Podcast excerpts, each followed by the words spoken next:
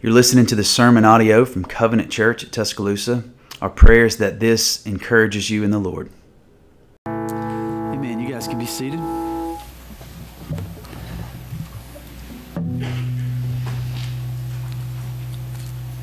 Is this your ribbon? Deal. All righty. Never know what you find up here. Well, good morning. How's everybody today? Good, good. Of course you are. Please note that was not from the pulpit. Um, but uh, the, the, joys of pastoring a church in Tuscaloosa, you know, I, I, was going to give it a little time, but I'd already started preparing a sermon last week about halftime. Um, just to help some of you cope with, um, you, you, know, your idols. And so uh, I have to save that one uh, for probably 20, 35. Anyway, all right. Well, this morning, if you have your Bible, we're going to be in a few different places. Uh, we're going to begin in Romans chapter 8, and then we're going to jump over to Genesis chapter 3 and then we'll go back and forth a little bit. But, but really, Genesis 3 and then also Romans and in and around that area should help you be able to navigate. Um, it is an exciting time of the year for for most of us. And so here, here at Covenant Church, one thing that we have done, even though we haven't necessarily uh, pinned the phrase Advent to it, we have had um, December sermon series, which we don't typically preach topically, which means like you take a topic and just kind of preach around that topic. We typically preach verse by verse through books of the Bible. And I'll be honest with you, um, I don't know if you've picked up on this over the years, but I, I, sort of feel like a fish out of water when I'm not preaching verse by verse. Um, i just don't think I'm talented enough to, to put these messages together with the creativity that's needed. Um, nonetheless, I think that it is it's good for us to take some time to um, celebrate what this time of the year means. Uh, it, it, has been hijacked uh, uh, over the years, and, and again, I'm not trying to be like Scrooge or the Grinch here, um, but but there is a, you know a tremendous amount of consumerism and self-focus and and even depression, along with the excitement that, that comes around with this time of the year. And so, we thought it might be helpful for us to carve out a couple of Sundays to celebrate the Advent season. Now, Advent itself might be a new word for you. Maybe it's something that you've heard. Maybe it's a word that you've used just in normal conversation.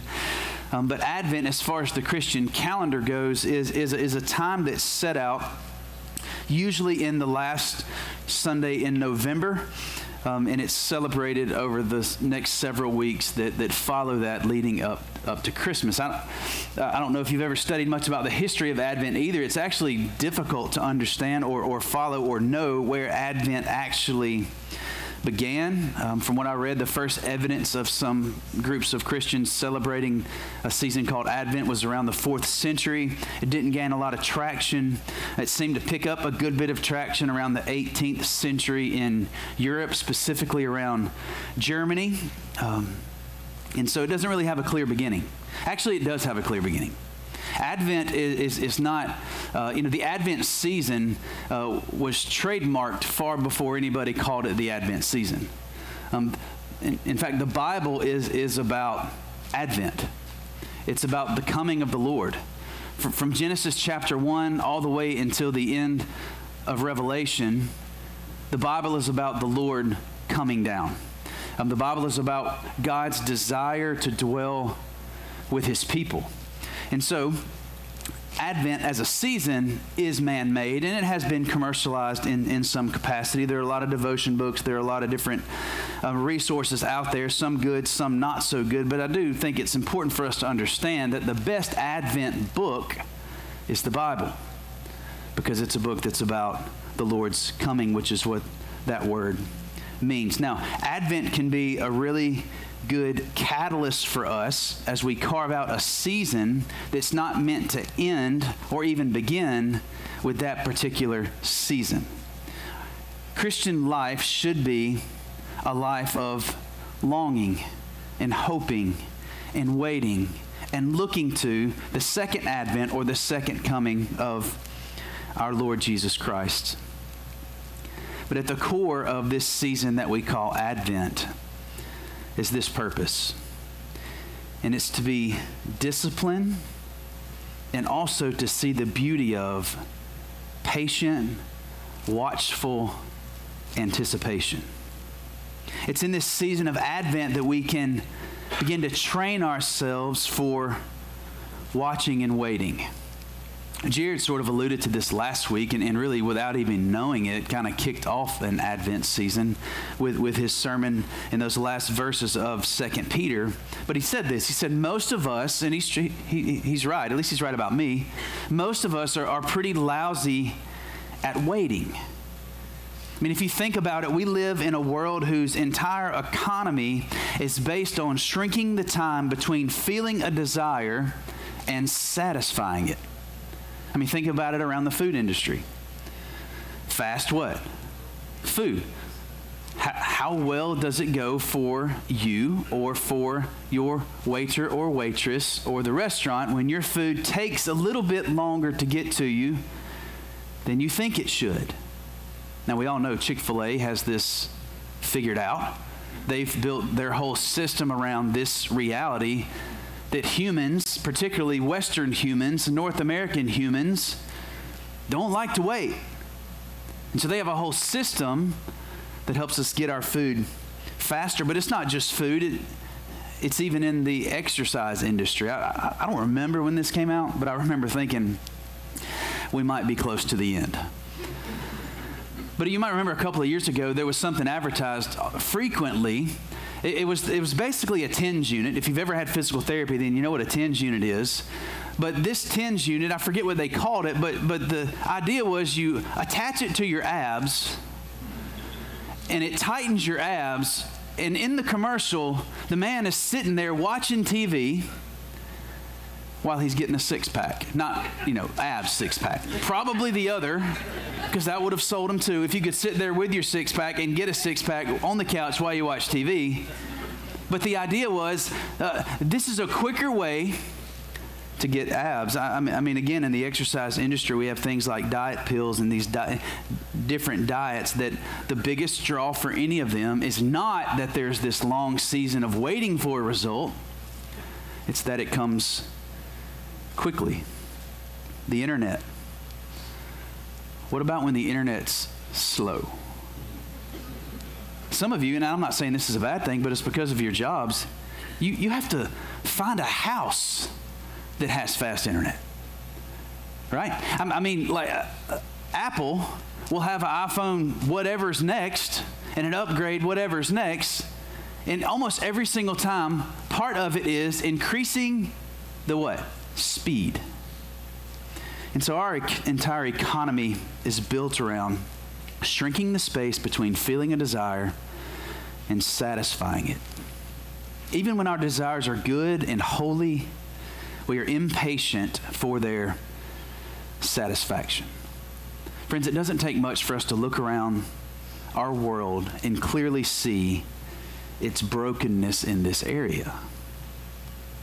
We don't wait well. Whether we look inside ourselves, whether we look in the lives of our family, our friends, or our neighbors, or what's happening in the wider world, we see the truth of Paul's words in Romans chapter 8, verse 22, which will be on the screen behind me. Paul says, For we know that the whole creation has been groaning together in the pains of childbirth until now. Paul says, even creation itself is groaning, or really another way to say that is longing or hoping. And it certainly means waiting. Because there's no groaning if you're satisfied. If what you are groaning for is, is there, then you don't groan for it any longer. But one thing that's important for us to understand in this season, and really in every season, is there are two types of groaning in the world. There's the groaning of those who have trusted and believed in the promises of Scripture. And then there's the groaning of those who have not. And there is a huge contrast between the two.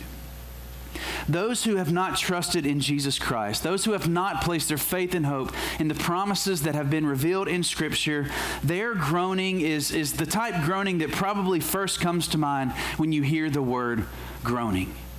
There is in all of us a, a longing for something more. And what I just described about our economy and our existence, and it's not just here, it's, it's really all over the world, especially where there's big, you know, eco- uh, economic development and there's a lot of money flowing through. Like, I mean, it's not just the North American way. But every single human being is longing and hoping that what they're going after is going to come through. And what happens for those who haven't trusted Jesus or have rejected the truth of the Lord is what they're going after is what they can see. And what often happens is they get what they want, and there's still this longing. There's this groaning, and heaven forbid, when, when tragedy strikes that individual that has no hope beyond this world, they're crushed.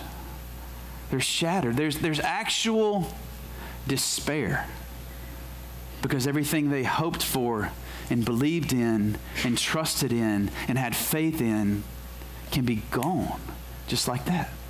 And those aren't all bad things that unbelievers are groaning for or longing for, but they're just not sustainable. They're, as Scripture would describe it, they're a house that's built on shifting sand. There's no actual stability in what this world offers, but the groaning of those who have trusted in the promises of the gospel is much different. In fact, you see how Paul describes it groaning together in the pains of childbirth until now. Now, some of you are all too familiar with the pains of childbirth, right? I've, seen it. I've had a front row seat six times. I'm glad I was on the side of that bed that I was on and not in it. It does not look fun. Seems painful. Sure, it is. I know it is, but listen what's the difference in the pains of childbirth and other pains? What kind of groans would you hear in the labor and delivery ward versus groans you would hear after a car accident in the ER? Well, the reason Paul uses this description of pains of childbirth is because the groans of childbirth end with a gift. They end with a baby. And, and I still like I, again women I, am not trying to speak into I, have no idea. I have a little idea but I have I don't want to do what some of you have had to do in regards to childbirth. But what I have seen firsthand is nine months of a lot of struggle that culminates in a few hours of a lot of pain. But then when that baby comes it's almost like, now I'm not saying this, it's exact, but, but it's almost like all the rest of that stuff, it's not necessarily forgotten, but it was worth it. Because there was a gift, there was a prize, there was something to look forward to at, at the end of that pain. And that's the way that Paul describes Christian groaning or Christian waiting or Christian hope. Is that yes, we groan. Yes, we suffer, but there's hope at the end of that. It's not pain and suffering and groaning and waiting and longing that's in vain. It has promise at the end. And that promise is glory. Now, so, so, so for Christians, according to the Bible, waiting is fruitful. Waiting can shift our perspective from our own efforts towards even things like sanctification as we walk with God and we submit to His timing and to His rule. Waiting increases our ability to experience joy while we patiently endure trials.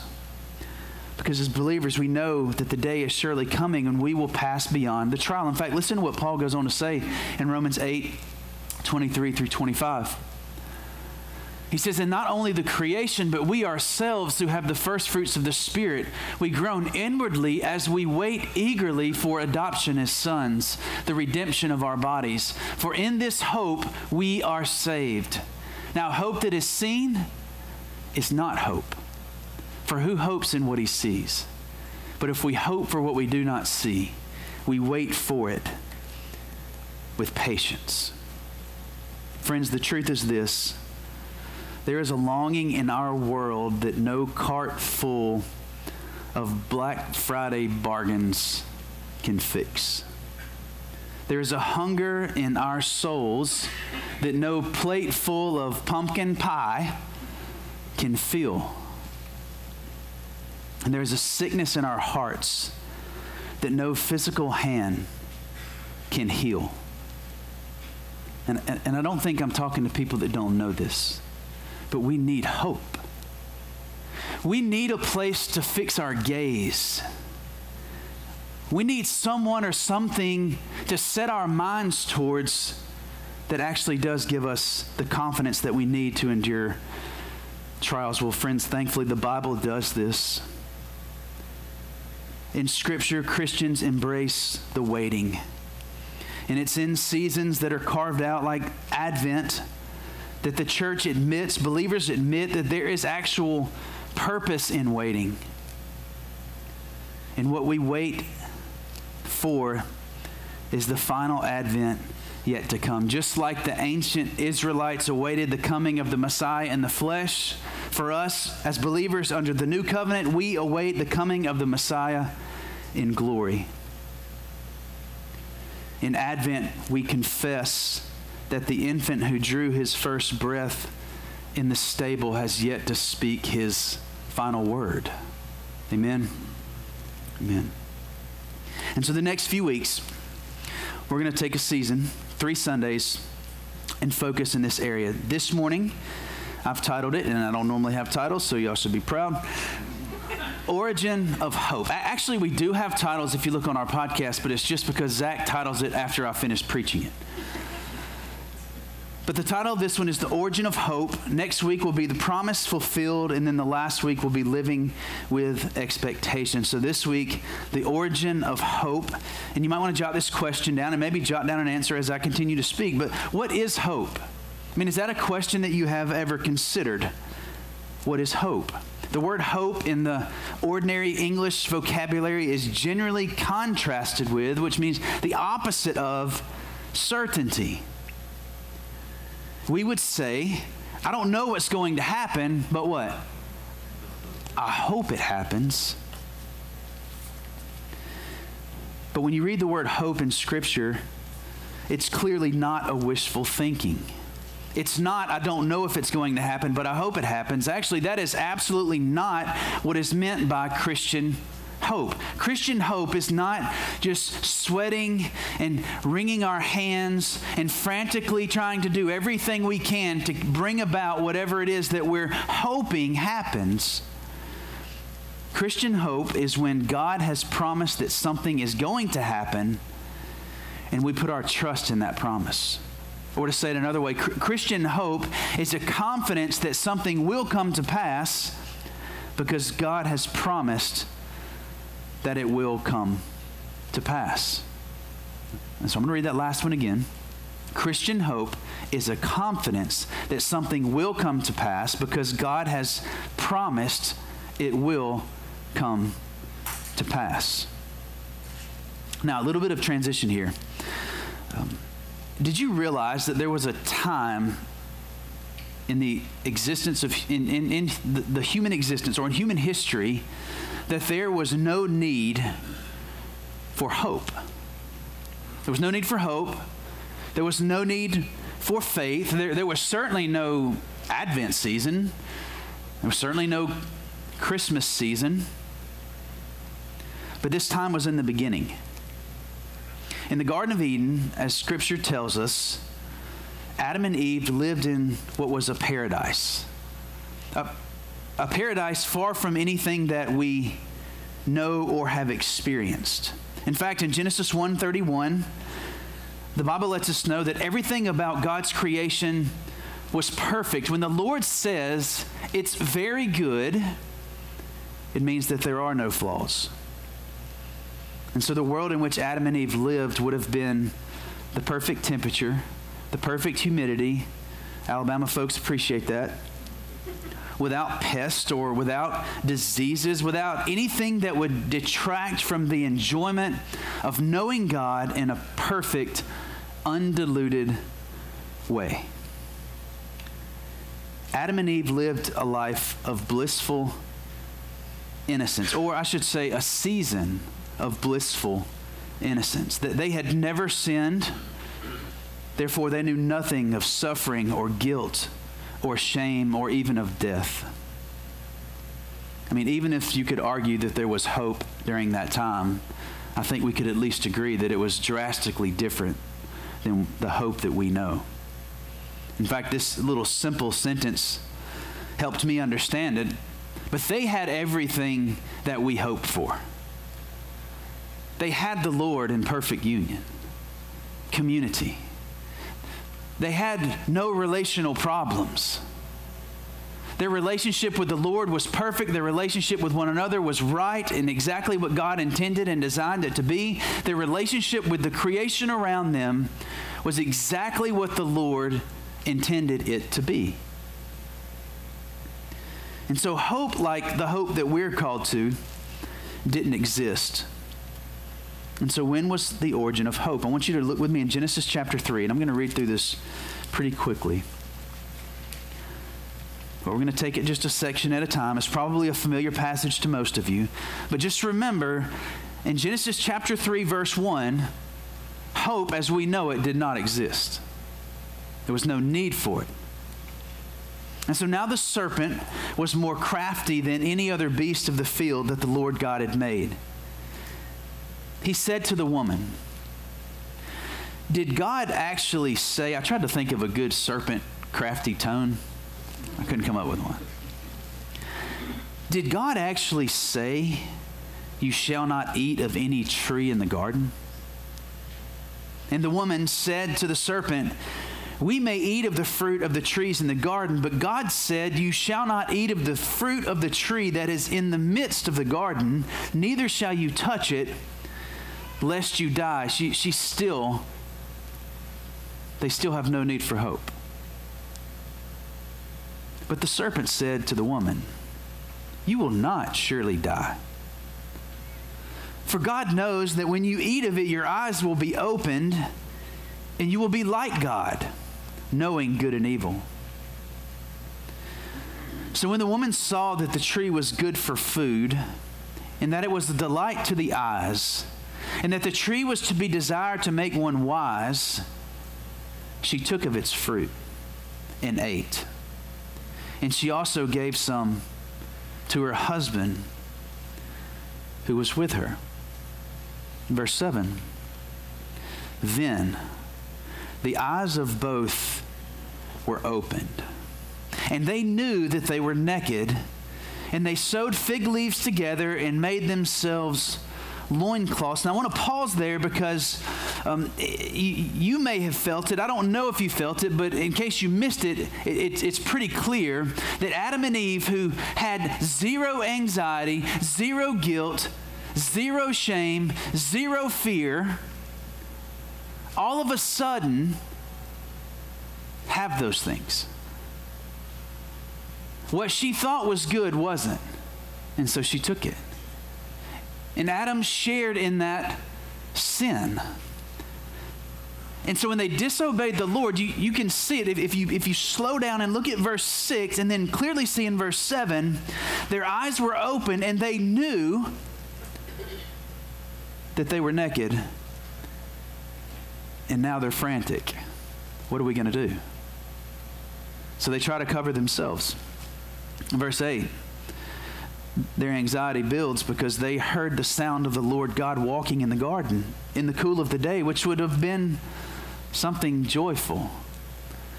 Something that before this sin would have been something that they looked forward to. But now they're too busy trying to cover their naked bodies because of their shame and hide from the one who breathed life into their lungs. But they heard the sound of the Lord God walking in the garden in the cool of the day, and the man and his wife hid themselves from the presence of the Lord God among the trees of the garden. But the Lord God called to man, to the man, and said to him, Where are you? And he said, I heard the sound of you in the garden, and I was afraid because I was naked and I hid myself. Verse 11, he, he said, Who told you that you were naked? Have you eaten of the tree of which I commanded you not to eat? And the man said, The woman whom you gave to be with me, classic, classic man, she gave me the fruit of the tree, and I ate. I mean, he ain't lying. Okay, then the Lord God said to the woman, What is this that you have done? And the woman said, The serpent deceived me, and I ate. Now, I want to pause here. God had given a clear command, and God had given them everything. He had given them everything. But He had a clear command not to associate with this particular tree. Don't touch it, and certainly don't eat its fruit. And if you do, you will surely what? Die. I want you to see the grace of God in the way that He handles Adam and Eve. The Lord, and I don't, I, I, again, I'm, I don't know how this makes you feel. I'm just telling you what I think Scripture plainly teaches about the Lord and His holiness. The Lord had every right to not even ask a question Where are you? He, he knew where they were. He could have just killed them and been justified because he's holy and they had sinned against him. But I want you to see the grace of God in his pursuit of Adam and Eve. And then in verse 14, you would think that the first place that would feel the judgment or the curse or the punishment or the condemnation would have been Adam and Eve. That's not what happens. He starts with the serpent. Look at verse 14. Then the Lord God said to the serpent, Because you have done this, cursed are you above all livestock and above all beasts of the field. On your belly you shall go, and dust you shall eat all the days of your life. I will put enmity, that, that's hatred. So, conflict between you and the woman. Now, specifically, now watch where he goes here. And between your offspring and her offspring and he shall bruise your head, and you shall bruise his heel. Then in verse 16, he confronts Eve. To the woman he said, I will surely multiply, multiply your pain in childbearing. In pain you shall bring forth children. Your desire shall be contrary to your husband, but he shall rule over you. Then in verse 17, he addresses Adam, and, and, to Adam he said, Because you have listened to the voice of your wife and have eaten of the tree of which I commanded you, you shall not eat of it. Cursed is the ground because of you. In pain you shall eat of it all the days of your life. Thorns and thistles it shall bring forth for you, and you shall eat the plants of the field. By the sweat of your face you shall eat bread, till you return to the ground. For out of it you were taken, for you are dust and to the dust you shall return. Between verses 6 and 7 of Genesis chapter 3, everything has changed. Now, where there was no death, there is death. Where there was no sickness, there is sickness. Where there was no such thing as disappointment, there's disappointment. Now there's frustration. Now there are relational problems. Now there's pain in childbirth. Now work feels like work. All of this has now entered the world. Friends, every bit of suffering and sin can be traced back to this moment. And it's here in this moment that the idea of hope is born. And so, where is hope found? Well, the answer is embedded in verse 15. As the Lord addresses the serpent, he's speaking of the offspring of the woman when he says, He shall bruise your head, and you shall bruise his heels. Some of your translations say, crush your head. Hope didn't begin, in fact, the Christmas story or Advent did not begin in a manger in Bethlehem. That wasn't the origin of hope. The origin of hope came in Genesis chapter 3 through the promise and prophecy of chapter 3, verse 15. In fact, Genesis chapter 3, verse 15 is the very first place in all the Bible that we see and hear the gospel.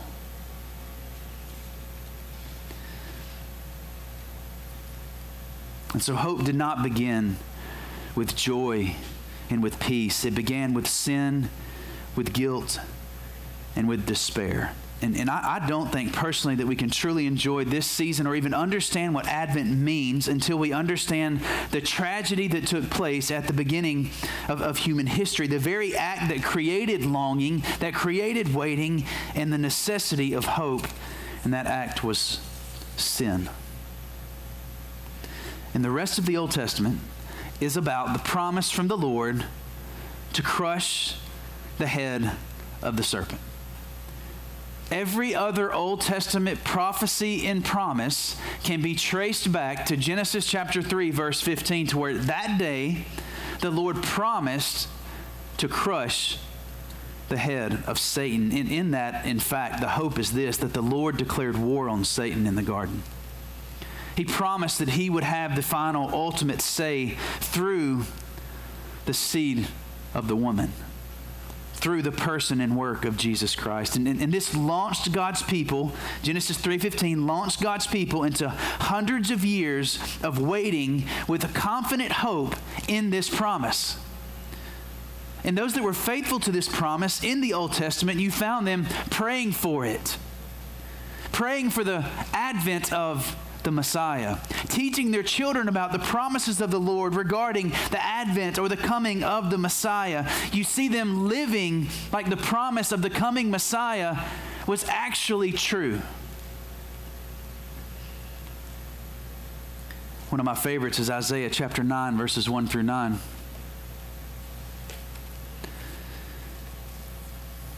It says this, but there will be no gloom for her who was in anguish. In the former time, he brought into contempt the land of Zebulun and the land of Naphtali. But in the latter time, he has made glorious the way of the sea, the land beyond the Jordan, Galilee of the nation. Listen, friends, verse 2 of chapter 9 of Isaiah. The people who walked in darkness have seen a great light. Those who dwelt in a land of deep darkness, on them a light has shone. You have multiplied the nation, you have increased its joy. They rejoice before you as with joy at the harvest, as they are glad when they divide the spoil. For the yoke of his burden and the staff for his shoulder, the rod of his oppressor you have broken as on the day of Midian. Verse 5 For every boot of the tramping warrior in battle, tumult, and every garment rolled in blood will be burned as fuel for the fire. Listen, this was their hope. This is the prophecy. Another prophecy that's traced back to Genesis 3:15. For to us a child is born. To us a son is given, and the government shall be upon his shoulder, and his name shall be called Wonderful Counselor, Mighty God, Everlasting Father, Prince of Peace. And of the increase of his government and of peace there will be no end on the throne of David and over his kingdom to establish it and to uphold it with justice and with righteousness from this time forth and forevermore. Now, here's the hope. You see this as they long and they wait for the first advent of the Messiah. This is their hope. The zeal of the Lord of hosts will do this. And they prayed that way, and they taught that way, and they lived that way, trusting that the Lord would fulfill his promise. But one thing that was always difficult for those Old Testament believers, and maybe even for some of us, was the part of the promise that said that his heel would be bruised in the process of crushing the serpent's head. In Isaiah 53, it tells us this of the coming one. He was despised and rejected by men, verse 3 a man of sorrows and acquainted with grief. And as one from whom men hid their faces, he was despised, and we esteemed him not. Surely he has borne our griefs and carried our sorrows. Yet we esteemed him stricken, smitten by God, and afflicted. But he was pierced for our transgressions. He was crushed for our iniquities. Upon him was the chastisement that brought us peace, and with his wounds we are healed. All we, like sheep, have gone astray. We have turned every one to his own way. And the Lord has laid on him, the coming one, the Messiah, Jesus Christ, the iniquity of us all. He was oppressed and he was afflicted, yet he opened not his mouth. Like a lamb that is led to the slaughter, and like a sheep that before his shears is silent, so he opened not his mouth. By oppression and judgment he was taken away. And as for his generation, who considered that he was cut off out of the land of the living, stricken, listen, for the transgression of my people? Verse 9 says of the victorious Messiah, and they made his grave with the wicked and with a rich man in his death, although he had done no violence, and there was no deceit in his mouth. Where's the hope? How would one that's longing for the day and the coming of, of, of this Messiah, longing and waiting for his first advent, where's the hope? The hope is found in verse 10. Yet it was the will of the Lord to crush him. He has put him to grief. The only way for a just God to undo what Adam and Eve did was that the promised seed would have to bear the judgment that they deserved. And so in the process of fulfilling his promises first made in Genesis 3:15, he will and he has and he will finally one day completely crush the head of Satan. But in God's providence and the mystery of his grace and his power and his holiness, there would be a season, and the Jews didn't like this. They didn't understand this about Christ when he came. And some still reject Christ because of this, around this idea of what it meant for his heel to be bruised. But it was always the plan. It wasn't that Satan got one up on the Messiah and nailed him to a cross. It, it, was the will of the Father, it was the will of the Lord to crush the Son. That was the plan all along. That the promised seed would bear the judgment that his people deserved. But in doing so, the New Testament teaches us in Colossians chapter 2 don't try to turn there. I'll give you the references for later. Just look on the screen and uh, I pray your hearts move toward worship like mine was this week. And you who were dead in your trespasses and the uncircumcision of your flesh, God made alive together with him, having forgiven us all our trespasses by canceling the record of debt that stood against us with its legal demands. This he set aside, nailing it to the cross. He disarmed the rulers and authorities and put them to open shame by triumphing over them in him. Serpent's head crushed. Later in Colossians, should be on the screen. Yeah, Romans 6. Yeah, sorry. Romans 6, 8 through 11. Paul says it this way Now, if we have died with Christ, we believe that we will also live with him. We know that Christ, being raised from the dead, will never die again. Death no longer has dominion over him. Verse 10 For the death he died, he died to sin once for all, but the life he lives, he lives to God. So you also must consider yourselves dead to sin and alive to God in Christ Jesus. I forgot to put red in it, but you see right there where death no longer has dominion over him. The serpent's head, say it with me, crushed, just as the Lord promised. So, so, so, so what's our hope? What does it mean for us to fix our gaze on this promise of victory from the Lord? Well, in Romans chapter 16, verse 20, Paul says it this way The God of peace, and, and if you're a believer today, my prayer is that our hearts that are full of anxiety and longing, and those of us, and I'm throwing myself in there with you, that are so tempted not to trust the promises of God, or for them not to be enough, that we hear the word of God this morning. The God of peace will soon crush Satan under your feet. The grace of our Lord Jesus Christ will be with you. And so, in closing, I think it's possible that for some of us, in the midst of waiting, in the midst of frustration and disappointment, just for various reasons, we've become convinced that we need a new promise. We've become convinced that I, I, I, need something else, something better, something that I can see, something that I can be more sure of to hope in. But the Bible has a different message for us. The message from Scripture to us, to people just like us who are longing and waiting and wondering and fearful and frustrated. And it's, it's so odd that in the time of the year that we are supposed to be, according to Hallmark, that the happiest, the most joyful, it's in those times that the, like our anxiety peaks.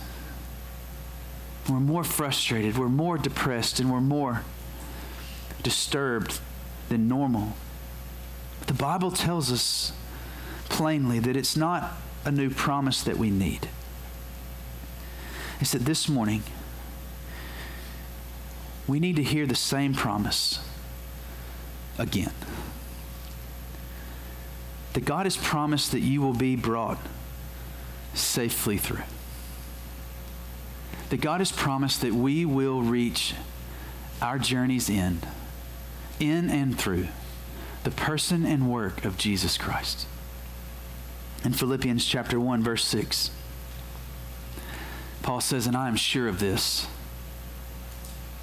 that he who began a good work in you will bring it to completion at the day of Jesus Christ." Later in chapter 4 verse 19, Paul says, And my God will supply every need of yours according to his riches in glory in Christ Jesus. 1 Corinthians 1 8. So that you are not lacking in any gift as you wait for the revealing of our Lord Jesus Christ, who will sustain you to the end, guiltless in the day of our Lord Jesus Christ. Church, God is faithful, by whom you were called into the fellowship of his Son, Jesus Christ, our Lord. If you would bow your heads.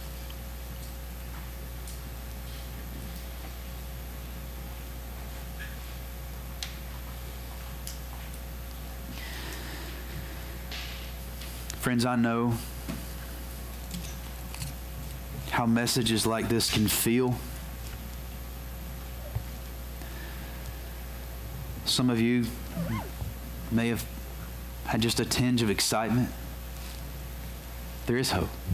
I actually do have hope. Some of you, it can build your frustration because you're thinking, I- have tried this. I've been there and I've done that with this Christian thing, and it just doesn't seem to help.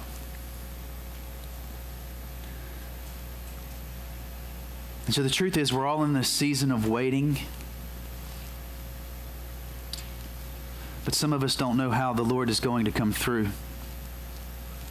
What I pray that we've heard this morning is that we have His promises. And according to Scripture, when we get to the end of our lives, we will be able to say to the Lord, I had no idea how you would save me. I had no idea how I would make it to the end. But according to the Bible, we'll be able to look to the Lord and say, But you never failed to keep your promise.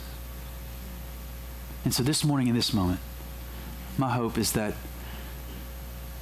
your gaze, the gaze of your heart, your mind, your eyes, is fixed on Jesus.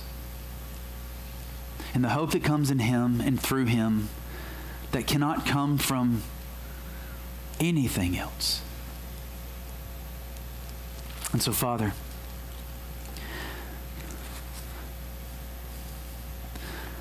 what I've prayed for in my own heart and for the hearts of those that can hear my voice this morning is not something I can do. for me or for them.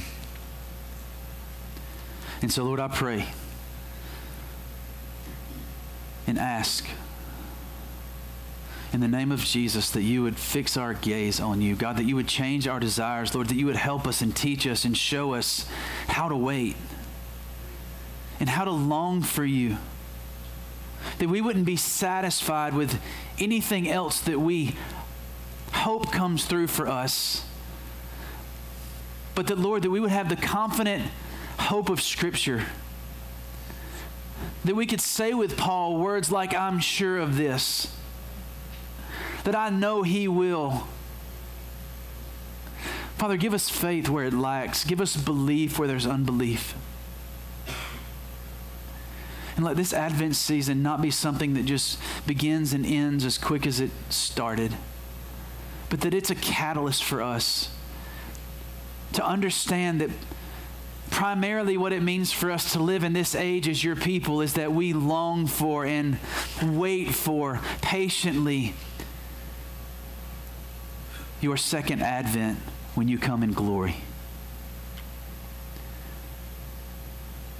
And that we know that there's purpose in this waiting. So teach us, Lord. I pray that you minister to our hearts in these final moments. It's in Christ's name.